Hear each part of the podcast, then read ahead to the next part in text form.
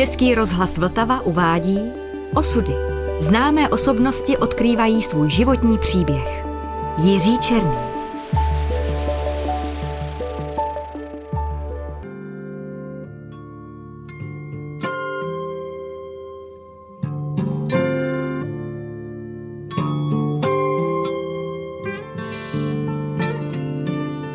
Jednou Franta Horáček, ze které si Porty přijel nadšený a do melodie napsal o Vabim Daňkovi, jakože to je největší písničkářský objev a že ty melodie si s ním lidé zpívali, tak to jsem spozornil, ale přesně si pamatuji, že ten důvod, proč jsem poprvé jel na portu v roce 81, ten důvod se jmenoval Vladimír Misterka. To byl zvláštní kluk, fanoušek, takový zvukař, lovec zvuků, který mě půjčil několik kazet a říkal, vy byste na tu portu měl jet a tam jsou takovéhle věci.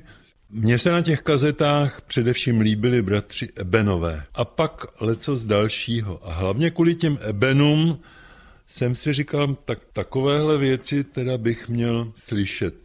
Na té portě, co bylo jasné po několika hodinách, když tam člověk byl, že to teda není kotlíkářská záležitost, protože třeba skupina Poutníci z Brna, to byla tak zvláštní kombinace moderní country, bluegrassu a ještě něčeho jiného, tak nádherné zpívání, jmenovitě od Roberta Křesťana a texty, že už jenom to samo by za to stálo tam být. No a to nemluvím o Plíhalovi, o skupině Neres, o Brontosaurech. Prostě já jsem tam lítal jak hadr na holi po tom výstavišti v Plzni. Od scény ke scéně všechno jsem chtěl stihnout a vlastně celá ta 80. léta jsem tam jezdil. Jistě, že se stalo to, nač si pak stěžoval Honza Burian a jiní a já jsem s nimi o tom ved polemiky, které vedly jenom do slepých uliček, myslím, že to nestálo ani za to. Jistě, že se tam mohlo někomu stát, že se zpívala Rosa na kolejích nebo Vlajka vzhůru letí, že jo, a když jste přitom zůstala sedět, tak vás někdo napomenul. No, mě nedělalo potíže vstát a říkal jsem, pánové, při internacionále se vám vůbec nechce vstávat, že jo. A vstanete, protože se bojíte. No tak je to tak hrozné těm Trumpům vít vstříc a při té vlajce stát. Pro mě tohleto byly detaily ale vedle těch koncertů, vedle toho, že já sám jsem tam s jednou výjimkou, kdy mě to zakázali, měl své antidiskotéky a mohl jsem lidem hrát všechno možné, včetně kryla, tak vedle toho jsem se těšil na ta noční jam session v těch kolibách, a když třeba Zuzana Navarová zpívala repertoár tehdy zakázané Marty Kubišové, když amatéři v kolibě, kde seděli taky svazáčtí funkcionáři, včetně toho vykřičeného šloufa, zpívali ale půl hodiny jednu krylovou písničku za druhou a těm funkcionářům, pokud nechtěli odejít, ale tam bylo tak narváno, že by se museli všelijak protlačovat, nezbývalo, než si toho kryla v tom amatérském podání vyslechnout to mě srdce plesalo a jednou se to nějak schumelilo, že tam byli sami jeho Češi. Zpívali jeho české národní a já, který tedy před lidmi nevydám ton, protože vím, že zpívám špatně a nechci jim způsobovat neblahý estetický zážitek, tak taky tím, že už jsem měl vypito a že jsem cítil tu krajovou blízkost, protože můj tatínek je od Písku, tak jsem si s nimi zaspíval, nemám žádné vlastenecké cítění. Mám rád jako lidi kvůli tomu, že to jsou lidi a můžou to být křováci a stasmány a odkudkoliv, mě záleží na tom, jakou mají duši a ne, jakou mají národnost ale tam jsem tedy hluboce pocítil, že jakási krajová krevní zpřízněnost existuje.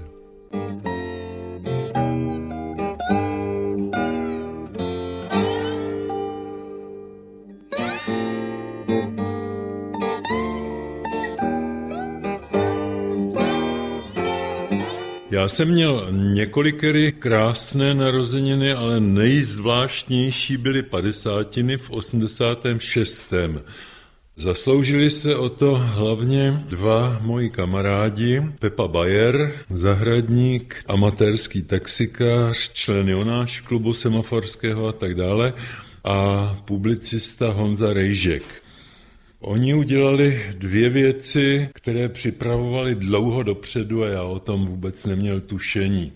Jedna byl zborník, zeptali se 50 lidí, když se řekne Jiří Černý, co vás napadá. To si samozřejmě Honza Rejžek vypučil tento nápad od skvělého novináře Jiřího Lederera, který předtím udělal dva sborníky, když se řekne Jiří Voskovec a když se řekne Jan Verich ale oni vyspovídali, řekněme, od operního zpěváka Karla Bermana až po génia, hudebníka a vědce a bubeníka Frantu Čecha, kde koho. Když dostanete najednou k narozeninám zborníček, celé je to o vás, a samozřejmě, protože jsou to de facto gratulace, tak všichni o vás píšou hezky, tak je to příjemné a zároveň nevíte, co si máte myslet. Mně se hodně líbily ty vtipné věci, několik textařů tam rýmovalo, třeba Jirka Dědeček. Ono, když to přečtu, on to napsal staročeským pravopisem, tak to nebude tak dobré, jako kdyby to posluchači mohli vidět, ale možná, že i tak z toho něco zbyde.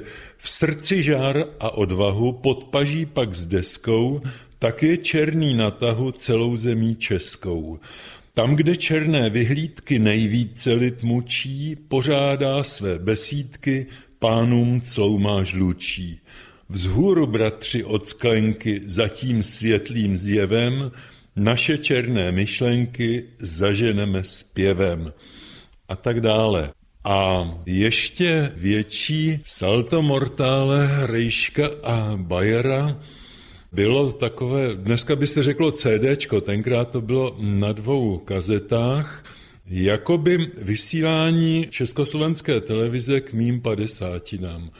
Rejžek tam napodobil snad asi 60 lidí, od prezidenta Husáka přes Štrougala, členy politbyra, Bilaka, Karla Gota, Miloše Skalku, publicisty, Pala Hamela, až po Romy někde na nádraží na Slovensku. Co ti si o mě jakoby myslej? No, všichni jsme se smáli a protože u nás na narozeninách se sešla pestrá společnost, taky tam byl Václav Havel tenkrát, tak jsme si to poslechli a Havel se slušností, která je mu pak říkal, ehm, kdyby to tedy nevadilo ostatním, prosím tě, Jirko, kdybys toho Gotwalda znova pustil, ten se vám, pane Hejšku, tedy opravdu poved. Gottwald byl nádherný, ale to byla jediná kreace, kterou nedělal Honza Rejžek z těch 60, ale Pepa Bayer. Tak Pepa byl rudej až za ušima, samozřejmě šťastný. Nikdo netušil, že za 4-5 let ten Havel bude prezidentem. S Václavem Havlem jsem se poznal v roce 1953 v tanečních kurzech mistra Floriana v Malostranské besedě. Všude vykládám totéž, protože nechci lhát, že mě ten malý, trošku zavalitý, veselý a energický blondák šel strašně na nervy, protože se nám líbily stejné tanečnice, ale já jsem byl takový jako zpomalený, velbloudovitý, kdežto on na povel páni zadejte se se vrhal na taneční parket, pěstičkama pracoval, loktama, jsem si říkal, to je ale buran. To trvalo dlouho, než jsem se dozvěděl za prvé, že je to syn toho stavitele Havla a za druhé, že taky se zabývá literaturou. Pak jsme se výdali po Praze, to já už o něm něco věděl a když byl v redakci Tváře v roce 64, to já byl ještě v Mladém světě a tehdejší předsednictvo Československého svazu spisovatelů se rozhodlo tu tvář v podstatě zlikvidovat.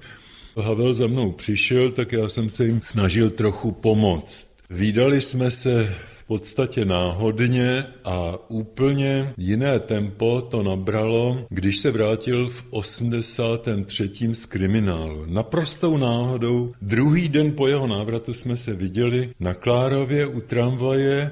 Já jsem mu říkal, aby k nám přišel. On, jak byl natěšený na normální lidi zase, tak hned druhý den přišel. Pak se ukázalo, že on se vlastně s mou ženou, s Jitkou, zná strašně dávno, protože ona kdysi chodila s Pavlem Švábem, architektem a zpěvákem Olympiku a s těmi švábovými se zase znali Havlovi a tak dále. Takže jsme si měli moc o čem povídat, pak už jsme se scházeli častěji, pak to pokračovalo dál a dál. Já jsem ho pozval tedy na své narozeniny, on má narozeniny v říjnu a byly to nejbizarnější narozeniny, jaké jsem kdy viděl, protože tam prošlo několik set lidí za to dlouhé odpoledne a noc. Ta nejvznešenější společnost to byli velvyslanci, kulturní ataše, a známí Havlových rodičů, kteří už teda byli po smrti, ale byly tam takové 80-leté dámy z Fiží a tak. Pak tam byli disidenti, samozřejmě jistě tam byli fízlové, jak už dneska víme taky. No a pak tam byli teenageři, klasický pražský underground, kteří tolik nestáli o Havla, ale sami o sebe, tak se tam muckali takové dvojice v koutě. A vrcholem celých narozenin byl příjezd spisovatele Dominika Tatarky z Bratislavy. Toho dovezli manžela Langošovi, nějak prokličkovali, ujeli estébákům během minuty. Kolem toho Tatarky, který už byl věchýtek opravdu, se schromáždilo snad asi 20 ženských, to bylo jak na takových těch barokních obrazech, vyseli mu na rtech, přičemž on o ničem nemluvil. Jenom všichni věděli, že je to autor těch písaček, což byla nejkrásnější erotická literatura v té době. Tady Miller ještě nebyl přeložený pořádně, tak to byl můj největší zážitek z Havlových narozenin. A Havel pak taky občas se se mnou o něčem radil, pokud šlo o muziku. Například, jestli má je do Bratislavy, když tam bude Joan Baezová, protože někdo mám dojem, že z undergroundu ho varoval, že Baezová je levičačka a tak. Já jsem mu říkal, neblázni Baezová ve Wembley v roce 78 připomínala vpád sovětských vojsk, takže o tom mluvila to je prostě náš člověk. Takže tam jsme se viděli znova, tam to bylo teda moc krásné. Havel nosil bajezové kytaru, tedy pouzdro a jako by říkal, já takhle nebudu těm stébákům nápadnej, tak jsem si říkal, no to jistě, ty jsou tak blbí, že nepoznají nosiče kytary. A doporučil jsem taky Václavovi, když jednou si mě stěžoval on, ale hlavně Olga, že v tom bytě se už nedá žít, že tam chodí novináři, politici, fízlové, blázni a tak, a že Havel to nestihne všechno, tak jsem mu doporučil jako tajemníka Vladimíra Hanzla. To byl a je počítačový expert, zároveň taky novinář.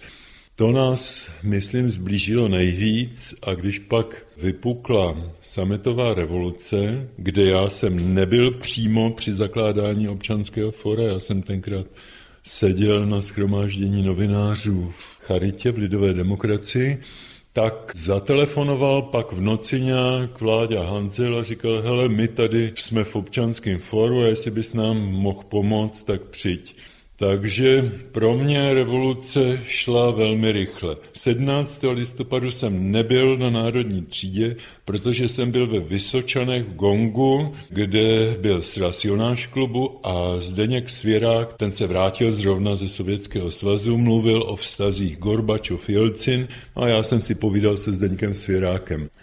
Když byla první demonstrace na Václavském náměstí a z balkonu Melantricha mluvil Jirka Bartoška, Václav Havel, tak já jsem byl mezi demonstranty dole a myslím, že už druhý den na to jsem přišel mezi ně a oni řekli, mohl bys něco říct za novináře z balkonu. Takže jsem si napsal u Jirky dědečka, mimochodem na jeho psacím stroji asi 12 nebo 15 řádků, a pak už jsem tam chodil vlastně každý den, pomáhal jsem jim a když byl Havel asi dvakrát nastydlý, tak jsem za něj čet to, co by normálně čet on. To byly možná nejkrásnější týdny mého života. Lišilo se to velice od roku 68 v tom, že v tom 68. taky jsem byl vlastně v takovém jakémsi novinářském ilegálním vedení Prahy, ale tam byla spousta lidí, kteří se báli, kteří pořád vlastně ještě duší byli komunisty a nemohli přenést přes srdce protisovětské nápisy v Praze. A já jsem si říkal, no to je celý padlý na hlavu, tak tady tanky střílej do muzea a někdo se bude ofrňovat nad tím, že mladí lidé píšou protisovětské nápisy. Tak ve srovnání s tím 68. to občanské fórum bylo něco naprosto jiného.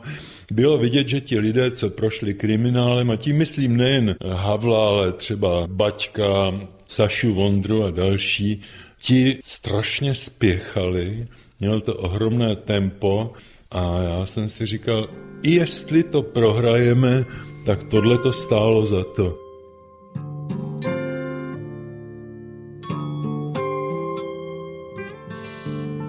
Způsob, jakým se lidé dostávali k mikrofonu na balkonu Melantricha, ale vlastně i pak na letenské pláni na těch dvou demonstracích, které předcházely celostátní generální stávce, byl k popukání. My jsme měli od začátku zásadu, že nikdo nesmí mluvit déle než tři, no maximálně pět minut, kvůli tomu mrazu, aby demonstranti nezmrzli a měli chuť přijít znova a znova, protože jsme netušili, že za deset dní to všecko skončí vlastně. Ale někteří ti mluvčí se rozpovídali a Standa Milota, kameraman, to byl, řekl bych, takový motor té organizace, Standan na mě řval, musíš to hájka tam teď vytáhnout. Já jsem si říkal, ex-ministra zahraničí, jak já budu vytahovat. Tak Milota se plazil po zemi až na ten balkon a tam ho tak tahal za nohavice toho hájka, až ho dostal pryč. Tak takhle to probíhalo.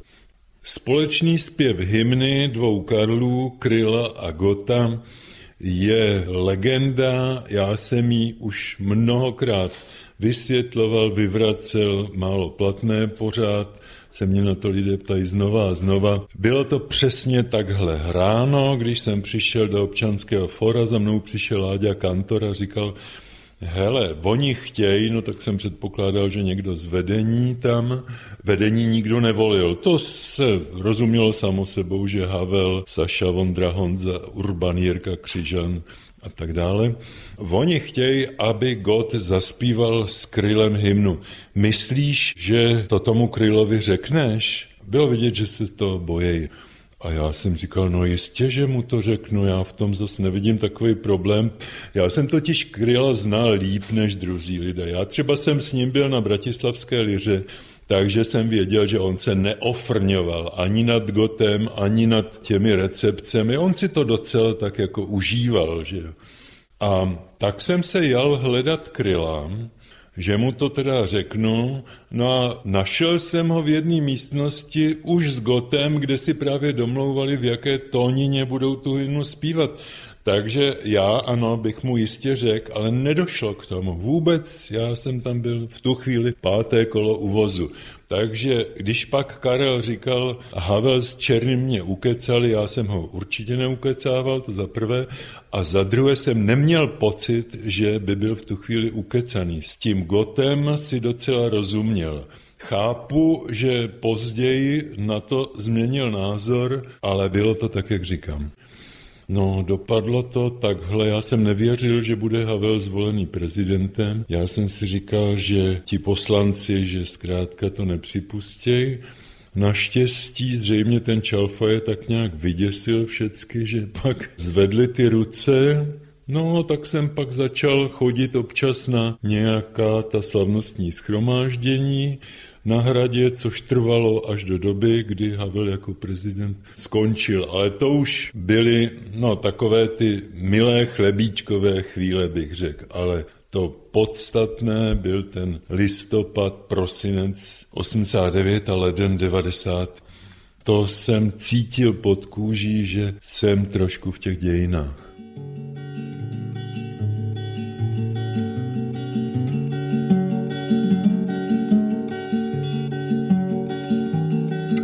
Revoluce končila pro každého jinak, pro někoho pozvolna a to jsem byl já. Když šel Václav Havel na hrad prezidentovat, tak v občanském fóru vznikly takové dvě skupiny a bylo rozhodnuto, že do jedné nominuje své lidi v úvozovce Havel a do druhé Pidhart. V každé z těch dvou skupin bylo tak asi po šesti, po sedmi lidech. Tomu se říkalo koordinační centrum občanského fora. Havel si tam taky vybral mě mezi těmi lidmi. Já jsem to sice bral vážně, ale ono se rychle ukázalo, že ten revoluční systém, že ráno vstanete, ženete se do špalíčku nebo do laterny, nebo kde jsme to zrovna byli a tam teprve se zjistí, co budete dělat, no takže už to vůbec nemohlo fungovat. Přece jenom se ukázalo, že já se cítím hlavně novinářem, který pomohl, když bylo potřeba, ale už se mu stýskalo po těch novinách, tak Tenkrát vznikla redakce Roka Pop, kterou měl šéfovat Jan Dobijáš, ten dostal pro něj zajímavější nabídku v televizi, čili to složil tuhle funkci a kluci přišli za mnou, jestli bych to na rok nevzal, toho šéfa. Tak jsem to na rok vzal, nakonec jsem tam zůstal tři roky. Čili všechny nabídky, které jsem dostával, abych byl ředitelem Paláce kultury, děkanem novinářské fakulty, taky nabídka, abych do Pidhartovy vlády šel dělat ministra kultury, za mnou přišel Láďa Kantor, tak to všechno jsem odmít. Nejtěžší bylo odmítat Kantorovi, protože on je chytrý jak v opice a měl připravené argumenty. On říkal, no ale ty přece dobře víš, že za sebe máš v roku a popu plnohodnotnou náhradu, což byl zástupce šéf-redaktora Vojta Lindaur, No, to byla svatá pravda, protože Vojta, já bych řekl, že byl na tu funkci možná schopnější než já, ale zároveň jsem si uvědomil, že málo platný to bude ode mě výmluva že budu jedním z těch, kteří, když dostali vyšší nabídku, a to funkce ministra zatraceně je, takže odejde. Já jsem měl ještě jednu, ne výmluvu, ale to bylo velice vážné. V té době probíhal soud, který začal už v červnu 89. Moje první žena Mirka mě zažalovala kvůli knížce Hvězdy tehdejších hitparád s tím, že jsem ji neuvedl jako spoluautorku, že to je naše společná knížka. Já jsem se u soudu hájil tím, že de facto jsem tu knížku napsal sám, přivzal jsem si tam řadu svědků a tak. A já jsem věděl, že dokud ten soud neskončí a já ho nevyhraju, takže nemůžu vzít žádnou takovouhle veřejnou funkci. Já prostě zastávám takovou tu americkou zásadu, že politik má mít čistý štít a pokud ho nemá, a to je jedno, jestli ho nemá svou vlastní vinou nebo vinou lidí, kteří na něj něco navlíkli, pokud se nedokáže obhájit, a to já jsem nedokázal, protože jsem ten soud, který trval sedm let, nakonec prohrál, tak do politiky nemá jít. A to je taky důvod, proč jsem pak, když mě nabízeli, abych kandidoval na poslance, senátora a tak, to odmítal a odmít bych to vždycky z tohoto důvodu. Já si s odstupem času myslím, že jsem přece jenom šéfovat redakci roku a popu neměl. Já, i když jsem byl z živnostnické rodiny, tak jsem vůbec nevěděl, co to podnikání je. A i když jsem od toho měl ekonomického náměstka, rok a pop, ze začátku pod lidovými novinami se pak změnil v SROčko, tak přesto ten šéf-redaktor měl o těch penězích víc vědět, než jsem věděl já. To je jedna věc. A druhá, já jsem tam v té redakci byl jediný, který byl čtvrt století bez normálního zaměstnání. A já jsem si tak zvyk na té volné noze, kde ručíte jenom sama za sebe, že já jsem s těmi lidmi ze socialistických redakcí vůbec neuměl jednat. Když za mnou přišli grafici, že neměli už tři týdny volný víkend, tak já jsem se začal, místo abych s nima klidně jednal, hystericky smát a říkal jsem jim, no hoši, ale vy jste novináři, to když chcete mít volné víkendy a nestačí vám, že pak máte volnou středu nebo čtvrtek, tak jděte dělat státní úředníky, tam to budete mít na píchačkách všecko. Novinařina je úplně jiné zaměstnání. Ano, je to zaměstnání, kde je spousta obětí, kde se vydělá málo peněz, ale zase člověk žije mnohem zajímavější život, než ti lidé, co mají těch 100 tisíc nebo kolik měsíčně. S tímhletím jsem tam moc neuspěl. Možná, že se vymlouvám, to by musel posoudit jiný. Zkrátka jsem to nedělal moc dobře, akorát že ten časopis vydržel za mě, no, což se nestalo všem novým časopisům. Já měl o roku a popu zhruba představu, že to bude pokračování melodie s tím, že s mladšími lidmi, vlastně s nejlepšími psavci té doby a ti snad s výjimkou Mirka Tůmy a Michala Konečného, pokud je o oblast folka country, tam skutečně pracovali. Velice rychle se ukázalo, že mladší kluci z toho chtěli mít z 90% rokový časopis, no to prosadili. A asi už to měl šéfovat někdo, kdo by byl přesvědčený, že to je v pořádku vytěsnit střední proud a vrhnout to jenom na tu rokovou hudbu. Ale já jsem opravdu, když jsem odcházel po těch třech letech, sice jsem se o životě dověděl teda strašně moc, ale byl jsem unavený jako nikdy. Já jsem na výslechu u STB netrpěl tak, jako v redakci, když za mnou přišel někdo a vykládal mě o svých soukromých a pracovních problémech.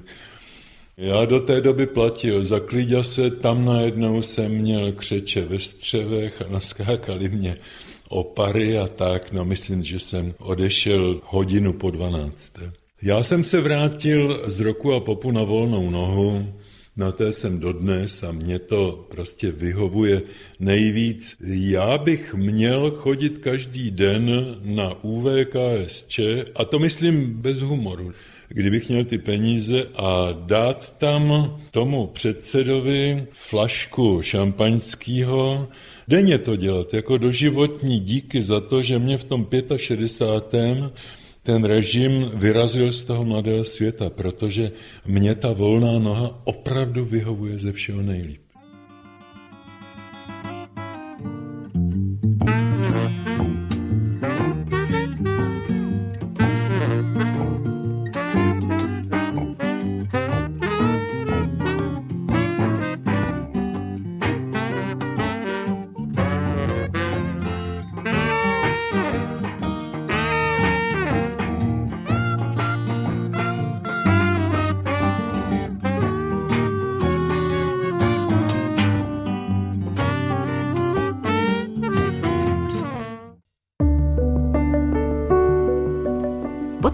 Osudy připravil Český rozhlas Vltava.